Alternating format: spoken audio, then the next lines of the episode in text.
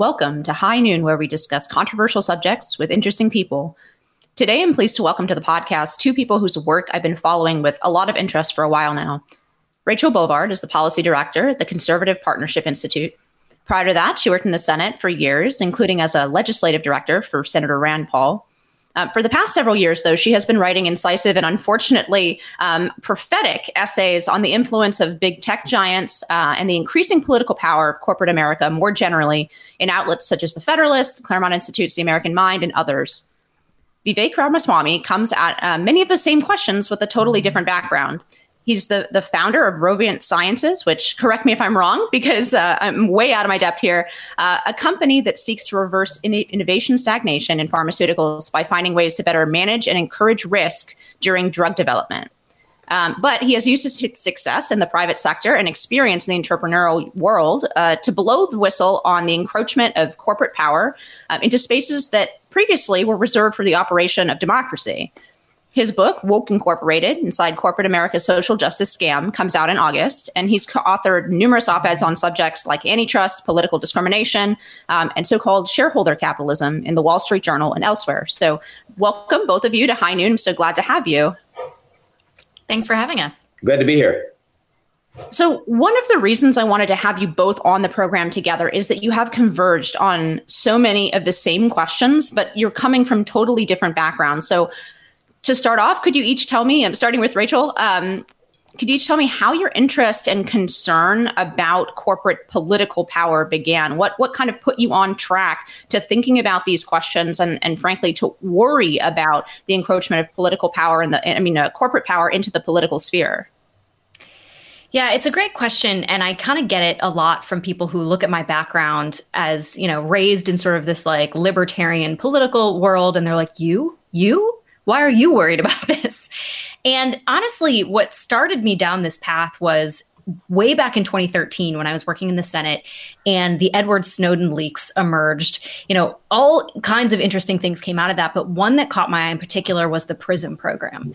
And you may recall this was, you know, the National Security Administration working hand in glove with the country's biggest tech companies, which had basically thrown open the back door um, to the country's spy state, you know, passing on our emails, our photographs, our voice recordings, everything that we had unwittingly, unwittingly given to big tech, you know, not thinking that it would end, you know, about even where it would end up.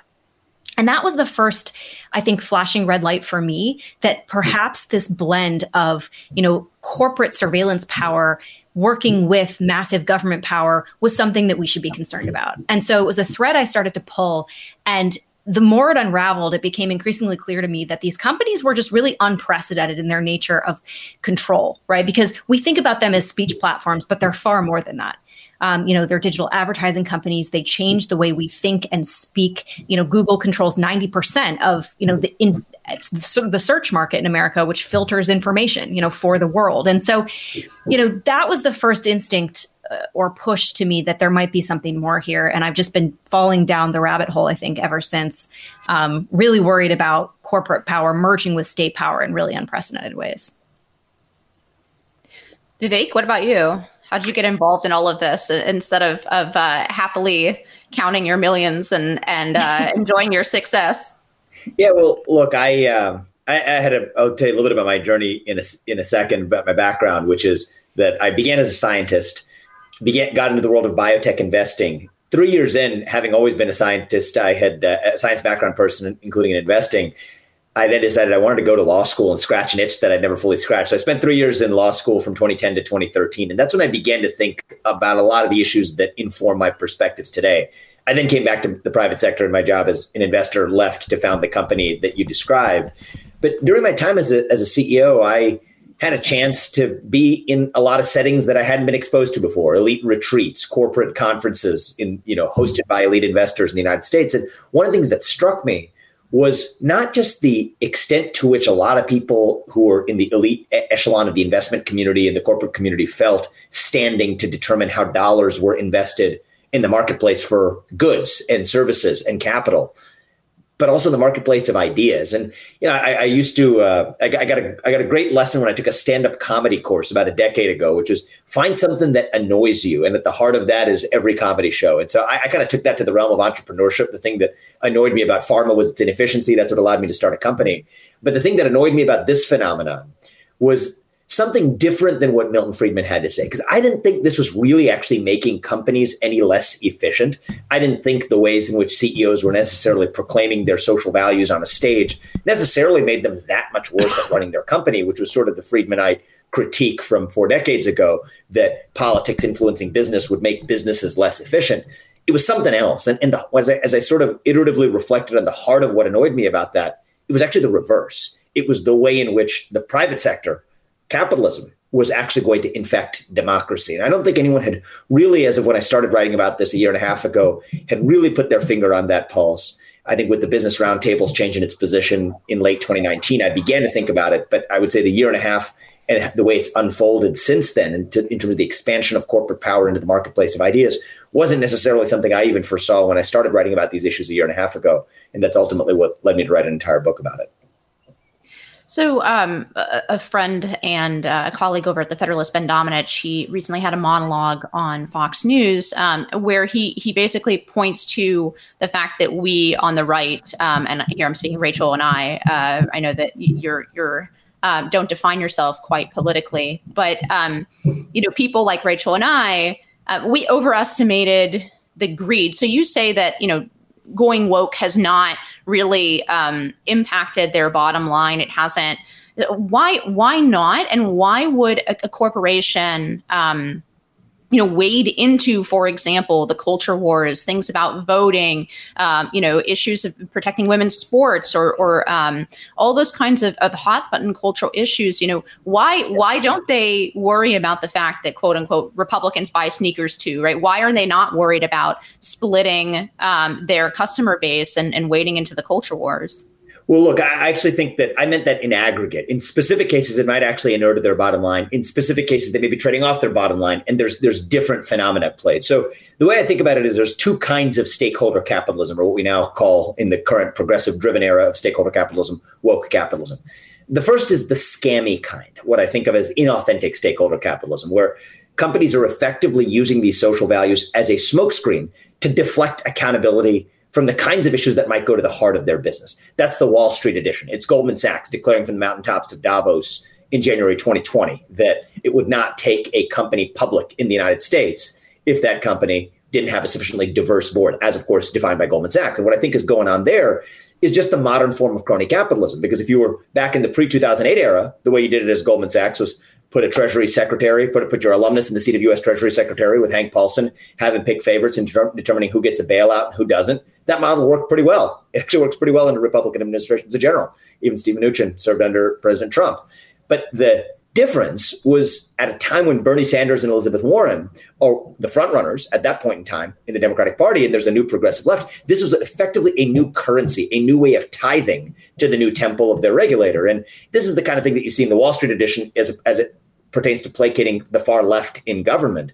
But you actually see it in popular culture as well. I mean, even Coca Cola issuing statements that make it sound more like a super PAC than a soft drink manufacturer. That's a lot easier to comment on a voting law than it is to talk about your contribution to the nationwide epidemic of obesity and diabetes, including in, above all, the Black community. So I think that this is, in many cases, the scammy kind of stakeholder capitalism is creating what I call woke smoke as a way of deflecting attention from the kinds of issues that might be more threatening if attention were actually brought to issues that related to the core of that company's business. That's different from what I think of as the authentic kind of stakeholder capitalism, where an executive actually is using his or her seat of corporate power to influence social norms and moral values regardless of whether or not it actually benefits the company's bottom line. That's what I kind of think of as happening in the case of something like Twitter, where I think Jack Dorsey doesn't really care about the marginal dollar that he makes. He has plenty of dollars such that the marginal dollar doesn't really make a difference. But this is a different way of influencing and exerting political power, not through the front door, through our democratic process, but through the back door instead. And while I began my book, you could even tell from the subtitle, Woke Inc. Inside Corporate America Social Justice Scam, concerned with the scammy kind of stakeholder capitalism, because I do think it's a scam. I think it leaves consumers worse off. It preys on consumers' insecurity about who we really are, where right now there's a moral vacuum in the American citizenry and our populace that companies are able to exploit by filling that moral vacuum with these cheap, skin deep social causes and woke values, kind of like a you know Virginia Slims commercial targeted a, at a teenage girl in the 1990s. That's effectively what's going on with the scammy kind of stakeholder capitalism. I've actually come to believe that even worse than that is the abuse of the corporate form to be able to inject one's actual ideology and implement that in action by subverting or, or, averting the democratic process to doing so. And I think that's a lot of what we're seeing in big tech and in Silicon Valley today. So long response, but in part because it's such a nuanced issue that there's not just one phenomenon, there's a couple of different things going on at the same time. Yeah, I think that framework is really helpful. Um, just generally, uh, uh, when we talk about the wokes or the elect or whatever phrase social justice warriors we're using today, I really do think there's a separation between the scams and um, the the true believers that that is important. But Rachel, how how is exactly that shift in how corporate power and how influence from corporations is wielded in politics? How how is that shaped? Or will shape the Democratic Party and the Republican Party um, and the futures of the left and right in this country. Because it, there seems to be a certain amount of overlap between the populist left and the populist right on some of these issues. You have, you know, some strange combinations in Congress. You know, um, you know, conservative Republicans actually agreeing with AOC on some of these issues, right? Um, how how is this going to shape our politics? Not just uh, so. First of all, you know, in the realm of ideas, what it means to be on the right or on the left in this country, but also to what um, um, we were just talking about with the idea that that in fact how corporations the specific way they're wielding power has shifted from you know suggesting a nominee perhaps for an agency to some of these um, other forms. So how is that going to influence politics and the future of the the two parties well, it's been a driving force, I think, in some of the realignment that's going on in our political parties, because very much, you know, Republicans for years have been the party of big business in in ways that our top policy priorities have you know been to benefit corporations with this idea of trickle down economics right? If if business is doing well and big business in particular everybody's doing well. And i think corporations have come to rely on republicans for that. They know that we aren't really the punitive party you know we, we are not going to use power against them and i think to some extent they've taken advantage of republicans in that way but the flip side of that is you're seeing a lot more sort of establishment leaning Democrats, you know, now come out and say, yes, you know, big business, as long as it's aligning with our causes, is good. And I think this gets to a point that Vivek is making, which I think is very well said, which is, you know, this idea that you know, if you are paying this tithe, you know, if you are now lining up to sort of genuflect in front of the right regulators and the right politicians and the people that will use their power to benefit or hurt you, which traditionally is not Republicans, that is something that you have to now build into the baseline of what you're doing. And if you do it loudly and proudly enough, the regulators will not look beyond you know the surface you know apple comes to mind in this regard right apple's constantly tweeting about you know amnesty for illegal immigrants you know lgbtq issues all these sort of social justice issues so nobody will look at the slave labor they're using in their supply chains you know or how their app store sort of distorts the the small business app marketplace. You know these are the things they don't want you to look at. So they're going to you know genuflect to these right causes and and and no one will question it. But i do think you're seeing a a, a shift on the right that you know cynically some say is performative but i also i think personally in some ways is actually quite transformational which is this idea that for the first time i think people on the right are waking up to the fact that the only threat to liberty does not just exist in the government, it can exist in a concentrated corporate form as well. And I can't underscore enough what a massive ideological shift that is for some people on the right. And for because 30 or 40 years ago was when the right really, you know, said, look, it was sort of that Reagan quote. I'm from the, you know, the, the most dangerous phrase in America is I'm from the government and I'm here to help. It's sort of shifted a little bit to, you know, it's not just that anymore. It's now, you know, I'm from the corporate elite and I'm here to subjugate you. Right. The, but the right didn't wasn't able to acknowledge that for a long time. So I think they're now seeing multiple threats to liberty come not just at the tip of a government gun, but from this concentrated corporate power as well. And that is going to change their policies in the long run. Uh, and that, again, is a very transformational shift from a policy perspective. You know, what about when government and corporate power are working in sync? I know, Vivek, you have an editorial on this. Um, and then uh, we'll hear from Rachel as well on this question. You know, what is the relationship between um, you know people in the government in power and what is being implemented because it often seems like uh, corporations are lending themselves as a cat's paw to, to the point that rachel made right in the beginning of this podcast right? As a cat's paw to um, actors in the government. Relationship there vivek you i know you you have uh, some, some legal theories on this. Yeah 100% i mean i can get to the legal theories in a second but let's go to the underlying phenomenon that those legal theories map onto which is that the private sector under the model of stakeholder capitalism is proving to be a convenient pawn for effectuating through the back door what the government cannot directly do under the Constitution. I actually think that is what I call the heart of the woke industrial complex.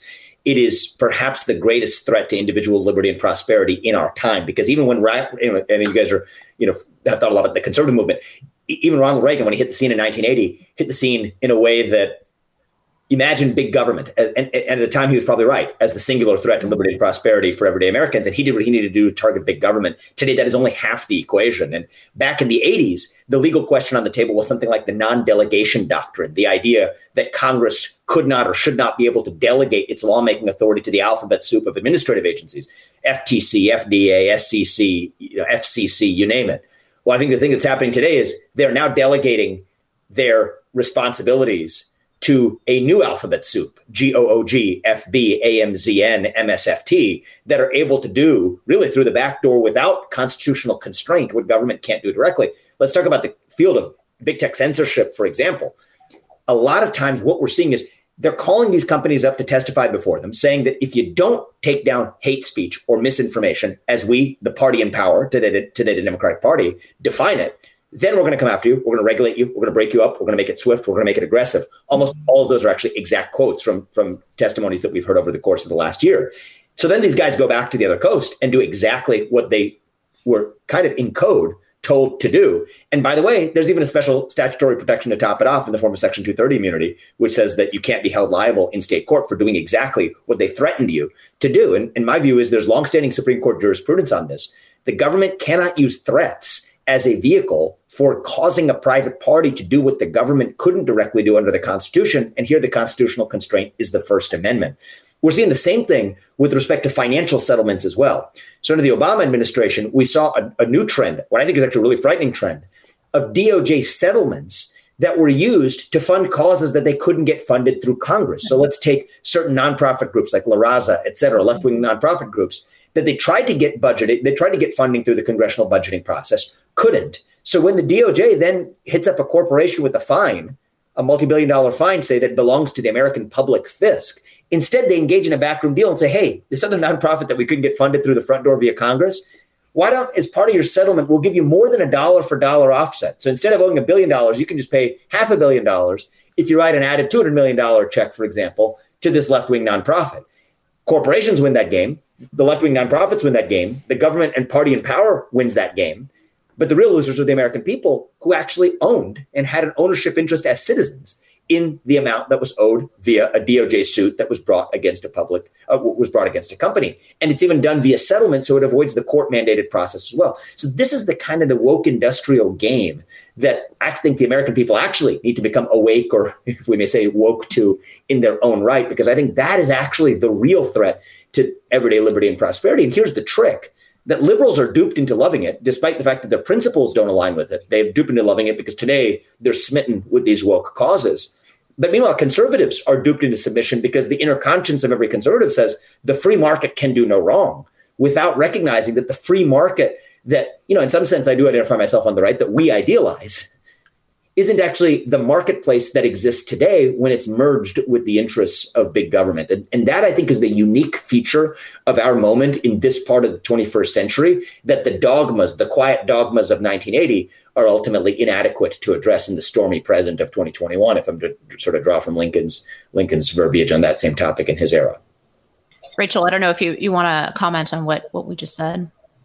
Well, I think the the idea of, you know, Democrats in particular in this instance using political power to circumvent the Constitution is is spot on. And there's been two very good examples of this recently. And and what i've been shocked by is just how bold they are in doing it.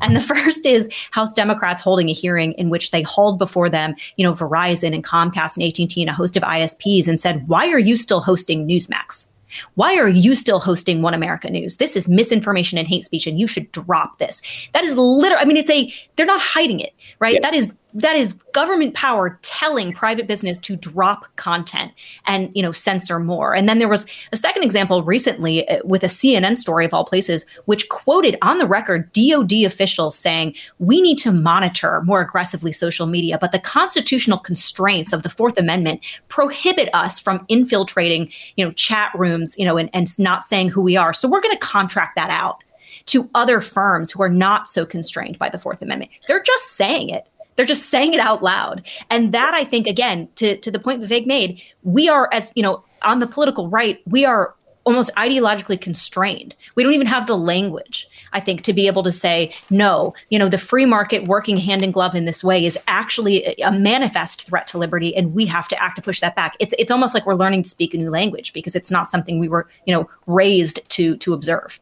And, and I just have to jump in and as these aren't just one-off examples. This is rampant. This is ubiquitous mm-hmm. today. I mean, if you, I mean, I can just take the news of today, right? Just just today, I wake up and I read about Facebook deciding that it is actually no longer going to censor stories as, as it has for the last year about the origin of the coronavirus, which, in my opinion, has been a plausible theory since day one that this was a man made lab origin virus, a, a, virus that originated in a lab, likely in Wuhan at the Wuhan Institute of Virology. That today, what changed? The difference is the Biden administration says that they are now, after a year and a half of, of ignoring this credible theory and even and even laughing at it, now are saying that this is a theory that needs to actually be more thoroughly investigated. Well, guess what? Once the overlords in Washington, D.C. have said so, that then becomes the conception of truth. So it's not even that Facebook or big tech is the arbiter of truth, which is bad enough and I think culturally a problem enough. But it is literally, as George Orwell imagined, the party in power that decides what can and can't be true. The Ministry of Truth is actually originating in the government. But in the United States, we have this, this great thing called the Constitution that proves to be a pesky constraint for those who are in power. And now they're evading the Constitution by delegating it to extra constitutional actors like big tech. That's one example. The other day, last week or a couple weeks ago, John Kerry boasting about the fact that he has relationships with the CEOs of big banks and that he's leveraging those relationships to get them to sign onto a climate pledge that never would have in in in any plausible scenario in the foreseeable future ever passed through Congress do we really want, whether you're liberal or conservative, do we really want to live in a world where a climate government czar is re- using his, on his own terms, personal relationships with CEOs on Wall Street to effectuate an agenda that the rest of the American people have no say in? That's not the free market. It is a reverse form of crony capitalism. It is ubiquitous. It is rampant today. And it's a problem that neither the left nor the right have really put their finger on each for their own reasons. And i think that this is the this is the unique calling card for a new american movement to recognize that actually capitalism and democracy are both beautiful things but they may work best not when they're intertwined with one another but when they're if i may say socially distanced from one another to actually protect each from infecting the other and to leave the integrity of each intact because by merging them we are actually left with neither yeah. Can I just add to one one final thought on that? In you know, when I deal with a lot of this on the political right from people who are like, well, these are market problems that just need market solutions. And if you don't like Facebook, you don't have to use Facebook and you aren't threatened if you aren't using these platforms, which I think as we have just both demonstrated, this is far more than just you using or not using a certain platform. Society is actually changing and our values are being shifted and violated, I would say, by this you know fusion of corporate and government power that's going on effectively without our consent but what i will say is you know the right should have woken up to this threat. Our traditions have talked about this idea that just like democracy can be tyrannized by an unchecked majority, capitalism can be tyrannized by massive corporate power. Classical liberal thinkers like John Stuart Mill, libertarian thinkers like Friedrich Hayek, Alexis de Tocqueville, even Michael Oakeshott, all these people recognized that this threat could exist and that it was incumbent upon our policy and our self government to put it back in check. But we've just lost that tradition, I think, on the right. You know, I, the left, I think, has been, to Vivek's point, so captured by this, you know, the romanticism of, you know, big business working for their priorities that they've completely lost the plot and i think we're both infected by this ideology that is you know we're so we're so clinging to it that we're letting our self government literally be changed under our noses. And this is a massive, massive threat. So we've mostly been talking about um, essentially corporate influence in the political process, and I think that the best examples of that were, for example, the you know hundred or more major corporations that signed on to this this voting rights thing. Right? Um, we we saw uh, many, many more than 100. Virtually every recognizable major American corporate name signed on to um, a, a, letter in support, for example, of the Equality Act, right, which is um, something that conservatives strongly oppose. But we've, we've kind of touched on, but glanced away from the censorship question directly. Um, we know it's not just a matter of having a Facebook account or a Twitter account, right? Um, what really worries me are examples like Laura Loomer, who obviously I don't agree with anything she says. I think a lot of the things she says are heinous.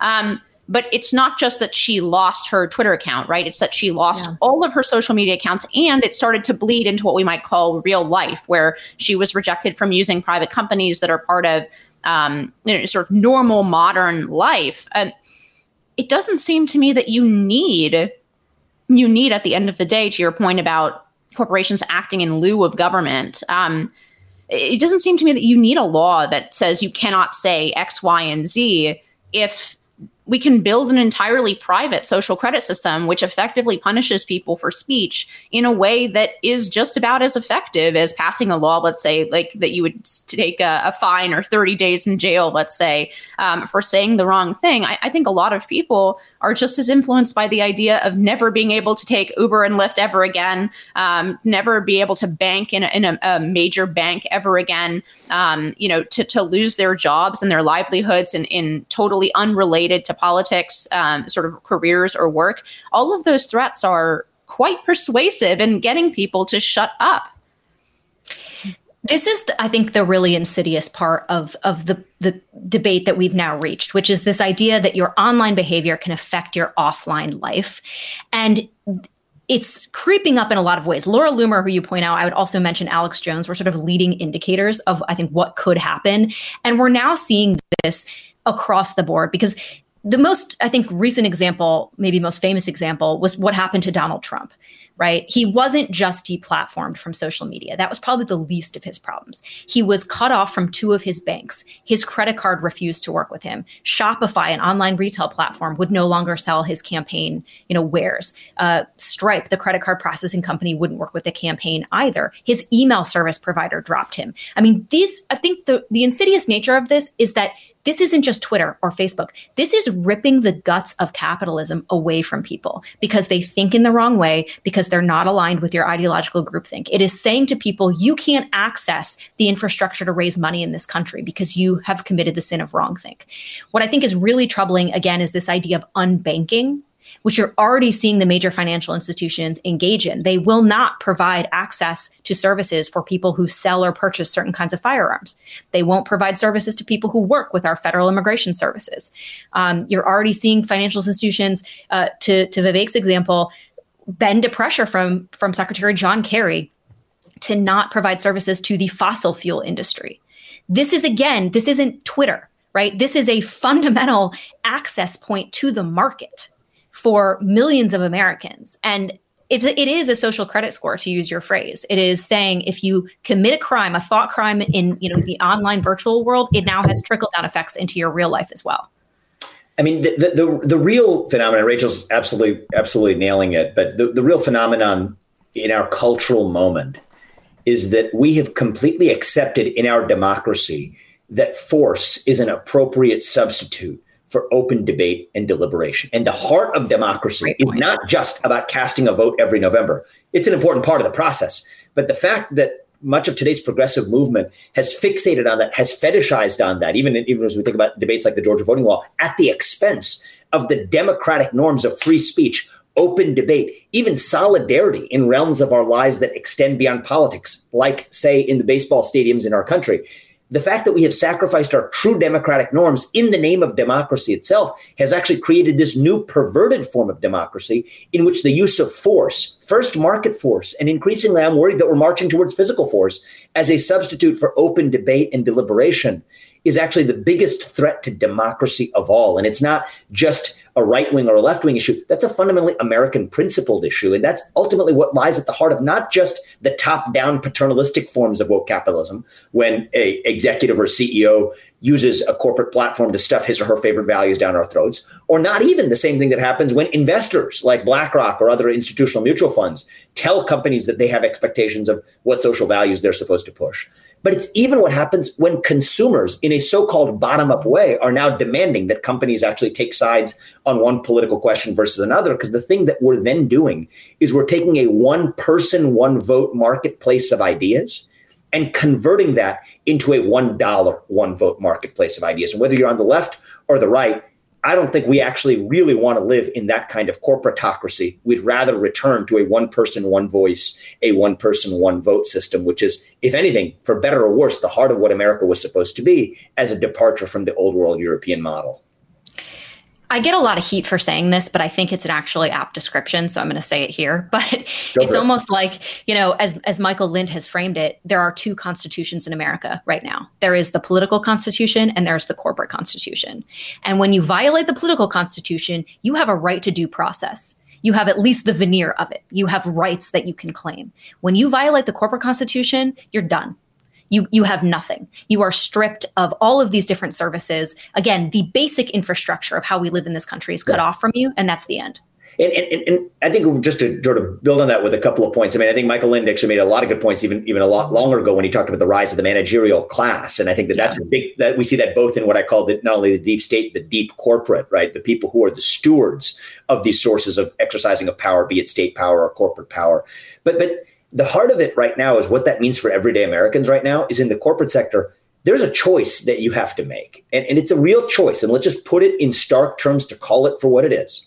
You have a choice between either reliably being able to continue to put food on the dinner table or being able to speak your mind in an unfiltered way. You don't anymore get to have both without taking some risk on the other side. And I don't think America is a place that makes you choose between the American dream and free speech, between pursuing your own prosperity through your career and having the ability to speak your mind in the First Amendment. The American dream and the First Amendment are not mutually exclusive concepts. This is a place where you get to have both of those things. If, if it, in fact, if it means anything to be American, at a moment where I think we've lost our sense of what it even means to be an American today. To me, one of the essential parts of being an American is the ability to believe in both of those ideals and to enjoy both of those ideals at once. And I think by using market power as a bludgeon to be able to threaten people into submission or even the appearance of submission in the political perspectives that they experience, that they're able to express, that's actually, I think, the greatest betrayal of both capitalism and democracy today. That I think we'd be well served through some simple legislative solutions like you know, amending Section 230 to say that these big tech giants can benefit from government protection if and only if they're bound by the same constitutional norms as big government itself.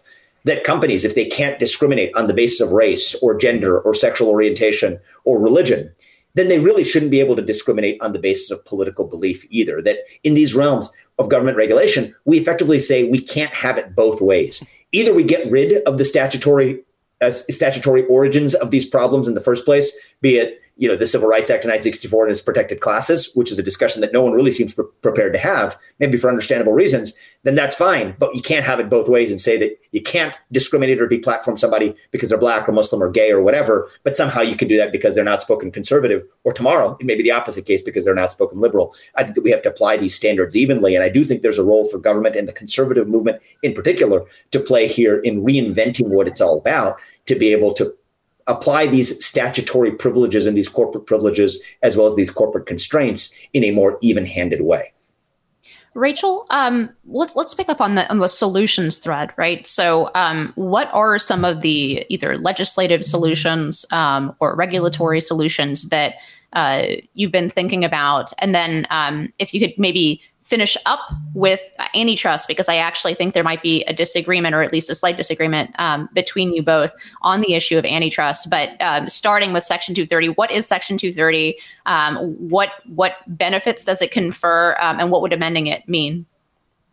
So Section 230 is basically big tech's uh, bulletproof immunity uh, for content moderation. So it developed out of a law from 1996 whose entire goal, if you go back and read the legislative history of this law, was basically to incentivize the internet to take down porn That was the entire focus. Well, it failed in that town. yeah. but it's since been basically blown up by the courts to be this sort of massive, massive, you know, what was intended to be a porous liability, again, to incentivize these companies to take down lewd, lascivious, harassing, you know, disgusting content that nobody actually wants to see online. They needed an incentive, right? They needed the ability to say, okay, we're going to do this and we can't be sued by these individual users. We're trying to clean up the internet. The original title of the law was called the Family Online Empowerment Act, right? That was the goal. But it's been distorted and, ju- and judicially contorted by the courts to be, you know, from a porous liability into a massive bulletproof uh, liability shield that the courts have now said protect these companies in cases of sex trafficking that occurs on their platforms, terrorism incitement, all these things. They're not protected, right? And and the the companies have used that distortion to sort of blanket, you know, claimed Section 230 protection for all kinds of content moderation uh, and creation, I would argue, that goes way, way beyond the original intent of the law. For instance, you know, they now edit, they now create their own content, right? When they put a fact check on your tweet or your Facebook post, when Twitter creates and curates its trending topics, this is all original creation of these companies that doesn't is shouldn't be subject to Section 230 protection, but it is. And the interesting thing to me is that in every other arena, right? Conservatives understand this idea of judicial distortion. They understand the idea that you know the courts can get it wrong, and, and it's incumbent upon the Congress to now decide what it, what it is that that law should mean. Not so in the case of Section 230 for many lawmakers, which which I think is just a paradox uh, of of rhetoric. But you know, amending this law there's there's so many different approaches uh, to how you do it but i would argue that you do want some kind of content moderation online right? You you don't want to have to look at gross content online but it must be restrained. You have to bring the law back to its original intent which is not to cover these you know massive speech concerns and i think you do that by applying some kind of first amendment standard in that regard. Um, but then more broadly you're now seeing you know, discussions of common carrier regulation for some of these very, very massive companies. And Justice Clarence Thomas, I think, is the most famous example of, you know, he put out a concurrence from the High Court, which basically, I think, made a, a legitimate case for common carrier because he said this. He basically said, look, you know, in hundreds of cases in America, you know, when we have confronted a technology that begins to change the social norms, that begins to change the, the parameters of, of society and how we interact, we have looked to common carriage as, as a tool in which, you know, to, to make these platforms open to everybody to maintain the norms that are important to us while also preserving access to these services. Because common carriage goes back centuries right? It, it originates in the common law. It's not some new tool that we're creating for big tech in particular. And so I think there's a lot of uh, members of Congress interested in that, in addition to public accommodation laws that the whole goal here is to show the companies who's in charge here. It's not them, it's our self government. it is the people. The tech companies here don't rule, we do. And so I think there's this effort to constrain uh, the power of these companies in that way. And then finally, you know, there's this idea of antitrust enforcement, which I have written extensively about um, because I do think a lot of these speech concerns are downstream of market power. Antitrust cannot solve for speech concerns directly. It doesn't have a direct application. It's solely concerned with anti-competitive behavior. But I do think that there's enough uh, case. To, there's enough of a case to be made, and you're already seeing the Department of Justice and the state attorneys general make this case that there are clear instances of anti-competitive behavior, and that distorts the free market. And it, allows this corporate concentration that then has the ability to distort speech and change norms and, and raise the cost of free expression in the marketplace in a way that no one envisioned. So I do think antitrust has a role here. Uh, I'm curious if Vivek uh, yeah, agrees or disagrees. I agree with a lot of what Rachel said. Uh, I personally think that we have to be careful not to reintroduce unintended consequences of legislation that may be in the moment intended to address one problem, but may otherwise create new problems in its own right. And so, so I'll pick up. I have a lot to say about what you said, but let me pick up since you invited me to comment on your antitrust solution to pick up on that last strand. I'm actually I'm actually dubious of the cost benefit of the use of antitrust to police what is really big tech's monopoly on ideas, or what I think of as an ideological cartel. Because the real problem right now isn't the essence of what antitrust law was created to police, and especially the Borkean conception of antitrust law is all about consumer protection. And the idea here is that these companies are making their products available broadly. Consumer choice is broad. The products are cheap, relatively speaking, and they're often free. So the idea of what antitrust law was supposed to do by protecting consumers as economic actors isn't really the essence of what's going on here. And so we're already crossing the bridge to be able to use a tool that wasn't really fit for purpose to address the ideological cartel. To me, the real monopoly here is not a monopoly on products, it is a monopoly on ideas. And even if we adopted something like a Josh Hawley bill, which has a new vision for America in which no company is really greater than $100 billion, or if it is, then it can't acquire other companies, pre- preventing certain kinds of mergers that might introduce certain efficiencies into the economy, but we don't want them to pursue because of the amount of corporate power these companies wield, is really too blunt of an instrument that has too many unintended consequences of its own. I'll be the first person to say that if I had to pick between a world in which the largest technology companies in the world were American or the largest technology companies in the world were Chinese, I'd take the former because the latter is going to have a form of censorship that none of us are going to like in the end.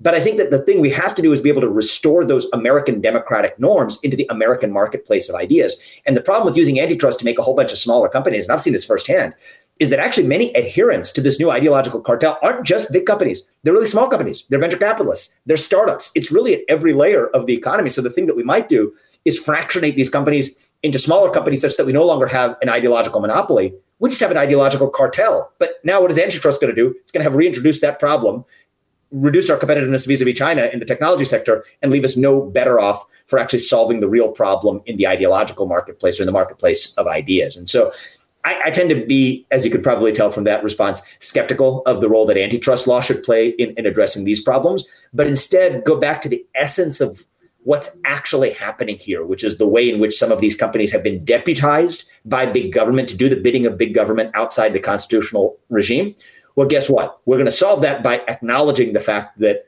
that is actually that ought to be governed by our constitutional norms as well. I think there's there's a reasonable, albeit I think less consequential discussion to be had about the common carrier status. I do think it's a good way of calling at least the hypocrisy of the other side out. It was it's a shock to me that even a year ago, all the big tech titans were testifying in favor of the so-called fairness doctrine, which recognizes the need for fairness and non-discrimination with respect to rates that are charged on the basis of political viewpoint by internet service providers upstream of them, like cable companies.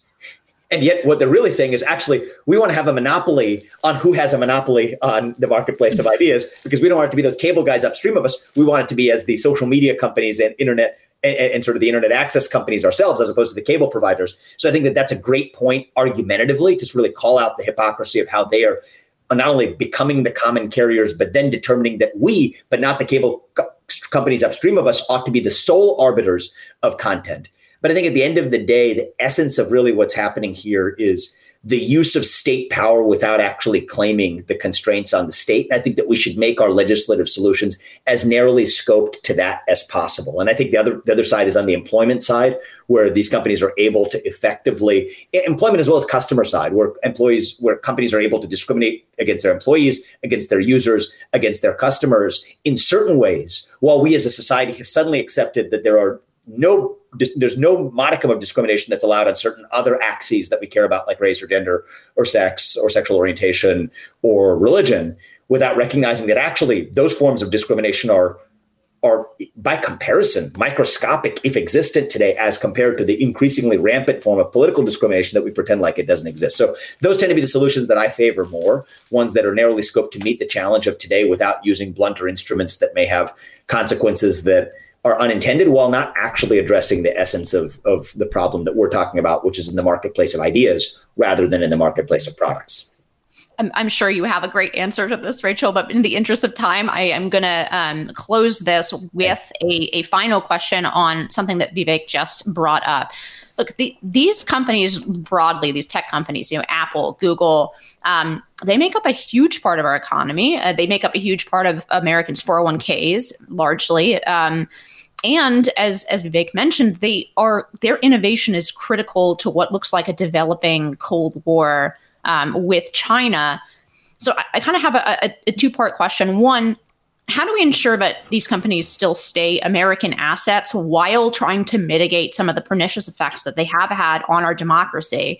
Um, and two, why is it that American companies, when I think of, for example, the Cold War, the Cold War, Cold War with with the USSR, you know, um, we didn't have as much of a problem keeping American companies American. And by that, I don't mean that they only used American labor or that they didn't have a sort of globalized supply chains, although it was less than it is today.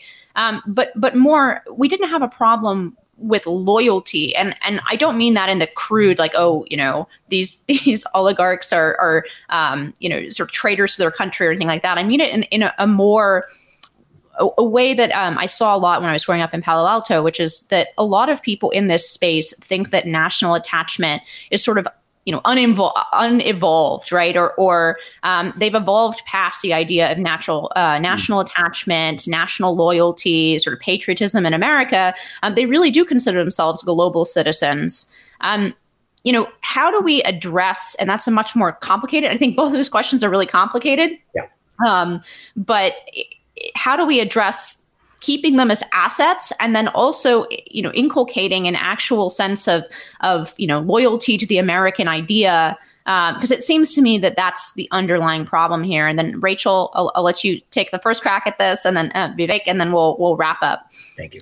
Well, I think Vivek probably has a more a smarter answer on sort of the corporate form and how to rein it in. But I will say this: it is absolutely true that these companies do not see themselves as sort of American companies. And I think there was a very recent example of this with Facebook's oversight board. You know, when they were considering the the reinstating Donald Trump and the board was like no we're not going to do that but you you know the de- decision was still arbitrary. But it was stunning to watch the statement from actually the oversight board's content manager put out a tweet where he basically said look I'm paraphrasing he was like we aren't bound by the first amendment really. You know the first amendment doesn't apply to us as a private company but it's also sort of a burdensome local ordinance. And then he said quote Facebook is a global company. US laws are insufficient for us. And I just technically what he said was true but it was just such a stunning admission of how Facebook views itself, which is again, our First Amendment is a burdensome local ordinance essentially to them. And so I hmm. do think this actually threatens us, again, to your first point, when we're actually trying to use these companies to compete, right? And that's how they sell themselves. Facebook has this, you know, dark money group they fund called American Edge, which puts itself out as, you know, you have, you can't break us up, you can't regulate us because we are your best, greatest hope against China. But I would say we do give taxpayer money, right, to companies like Google to research AI. And, and what is Google doing right now? Its AI department isn't researching AI, it's having a woke struggle session over the firing of Timnit Gebru. And we are funding this. And it's interesting to watch the Senate right now actually debate a bill called the Endless Frontier Act, in which they are throwing millions of dollars to high tech research, some of it which will invariably be granted to these companies. And there's no parameter around what these companies can then do with that research. For instance, again, going back to the Google example, we fund them with our taxpayer dollars for AI. Google recently opened an AI office in Beijing where again there is no parameter around what they can take with our taxpayer funded research and, and work with the chinese. So i do think at least on that angle statutorily there needs to be some i think parameters around what we're actually funding and what these companies can do. Because to your point they're not bound by this notion of being american. They aren't. They simply are not. Rachel is 100% right. I think this is uh, potentially the greatest threat of our time is the rise of China, but not only the rise of China, one thing that's different from the USSR is that China, ha- there's two things that are different. One is that China has a deep understanding of the kinks in the armor in our system. If you saw just last week, there was a report of marketing specifically to local law enforcement agencies, the kind of surveillance technology that the federal government had banned all enforcement agencies from buying at the federal level. But they knew to market not only to local law enforcement agencies, but the ones that didn't receive federal funding. That reflects their deep and nuanced understanding of our system of federalism, something that doesn't exist over there, but using that to exploit it back against their advantage, back to their advantage against ours. There's even a Chinese word now for wokeness. It's called baizuo. It literally refers to woke white people in the United States. They use it not only to laugh at us, but to undermine our standing on the global stage. And I think it is no accident that they have deputized exactly those very ideas to call any inquiry into the role of, of the origin of COVID 19 as racist against China. That you can say the UK strain or the South African strain, the Brazilian strain, but somehow you can't say the Wuhan strain. Don't think that the CCP had nothing to do with that particular strand of, of social and cultural thought in social media and elsewhere. And I think the same thing happens with respect to woke capitalism, where they have turned companies into geopolitical pawns, Trojan horses, really, within the United States to advance their agenda in the following way. Where they know our greatest asset isn't our nuclear arsenal, it is our moral standing on the global stage. And they're using companies to undermine that by, again, using not just federalism and not just our notions of woke racism, but now our notions of free speech against us, because they know those companies are free to criticize the United States, Disney, NBA, Goldman Sachs, BlackRock, you name it. But they're meekly silent in China because they're denied market entry and market access to the Chinese market if they criticize the CCP. But secretly, they also roll out the red carpet if they criticize the United States. And so I think this deep seated understanding of the CCP and its long term game of chess, understanding the American system, the American culture, the American system of government in a way that uses the very, what we view as the features of our system as disadvantages in this geopolitical global game is the defining cause of our time. And I think woke capitalism is one of the more powerful tools that allow them to, in a porous way, enter our country and ultimately undermine it from within by using these companies as their instruments to, of, of effectively undermining the United States, not only economically, but geopolitically. That I, I, could say a lot more about what the solutions are. I know we're running up on time, but all I'm saying is, is this is actually one of the unexposed topics in the dialogue around woke capitalism and stakeholder capitalism that I endeavor to expose in my upcoming book in Woke Inc. It's it's not it's not yet out. It's coming out in mid August. It's available for pre order now. But that is, I thought, one of the most important issues that I was able to hopefully put my finger on in a way that needs to be, I think, further exposed, not just as an economic matter, but as a geopolitical matter. Well, on that incredibly optimistic and terrifying note, um, Rachel, Vic, thank you both uh, so much for bringing your thoughts and your respective expertise on this subject uh, to our audience. I know I learned a lot. Um, and, and thank you to that audience as well. High Noon with Inez Stepman is a production of the Independent Women's Forum. As always, you can send comments and questions to inez.stepman at iwf.org. And please help us out by hitting the subscribe button and leaving us a comment or review on Apple Podcasts, Apple again, Acast, Google Play, YouTube, or IWF.org. Be brave, and we'll see you next time on High Noon.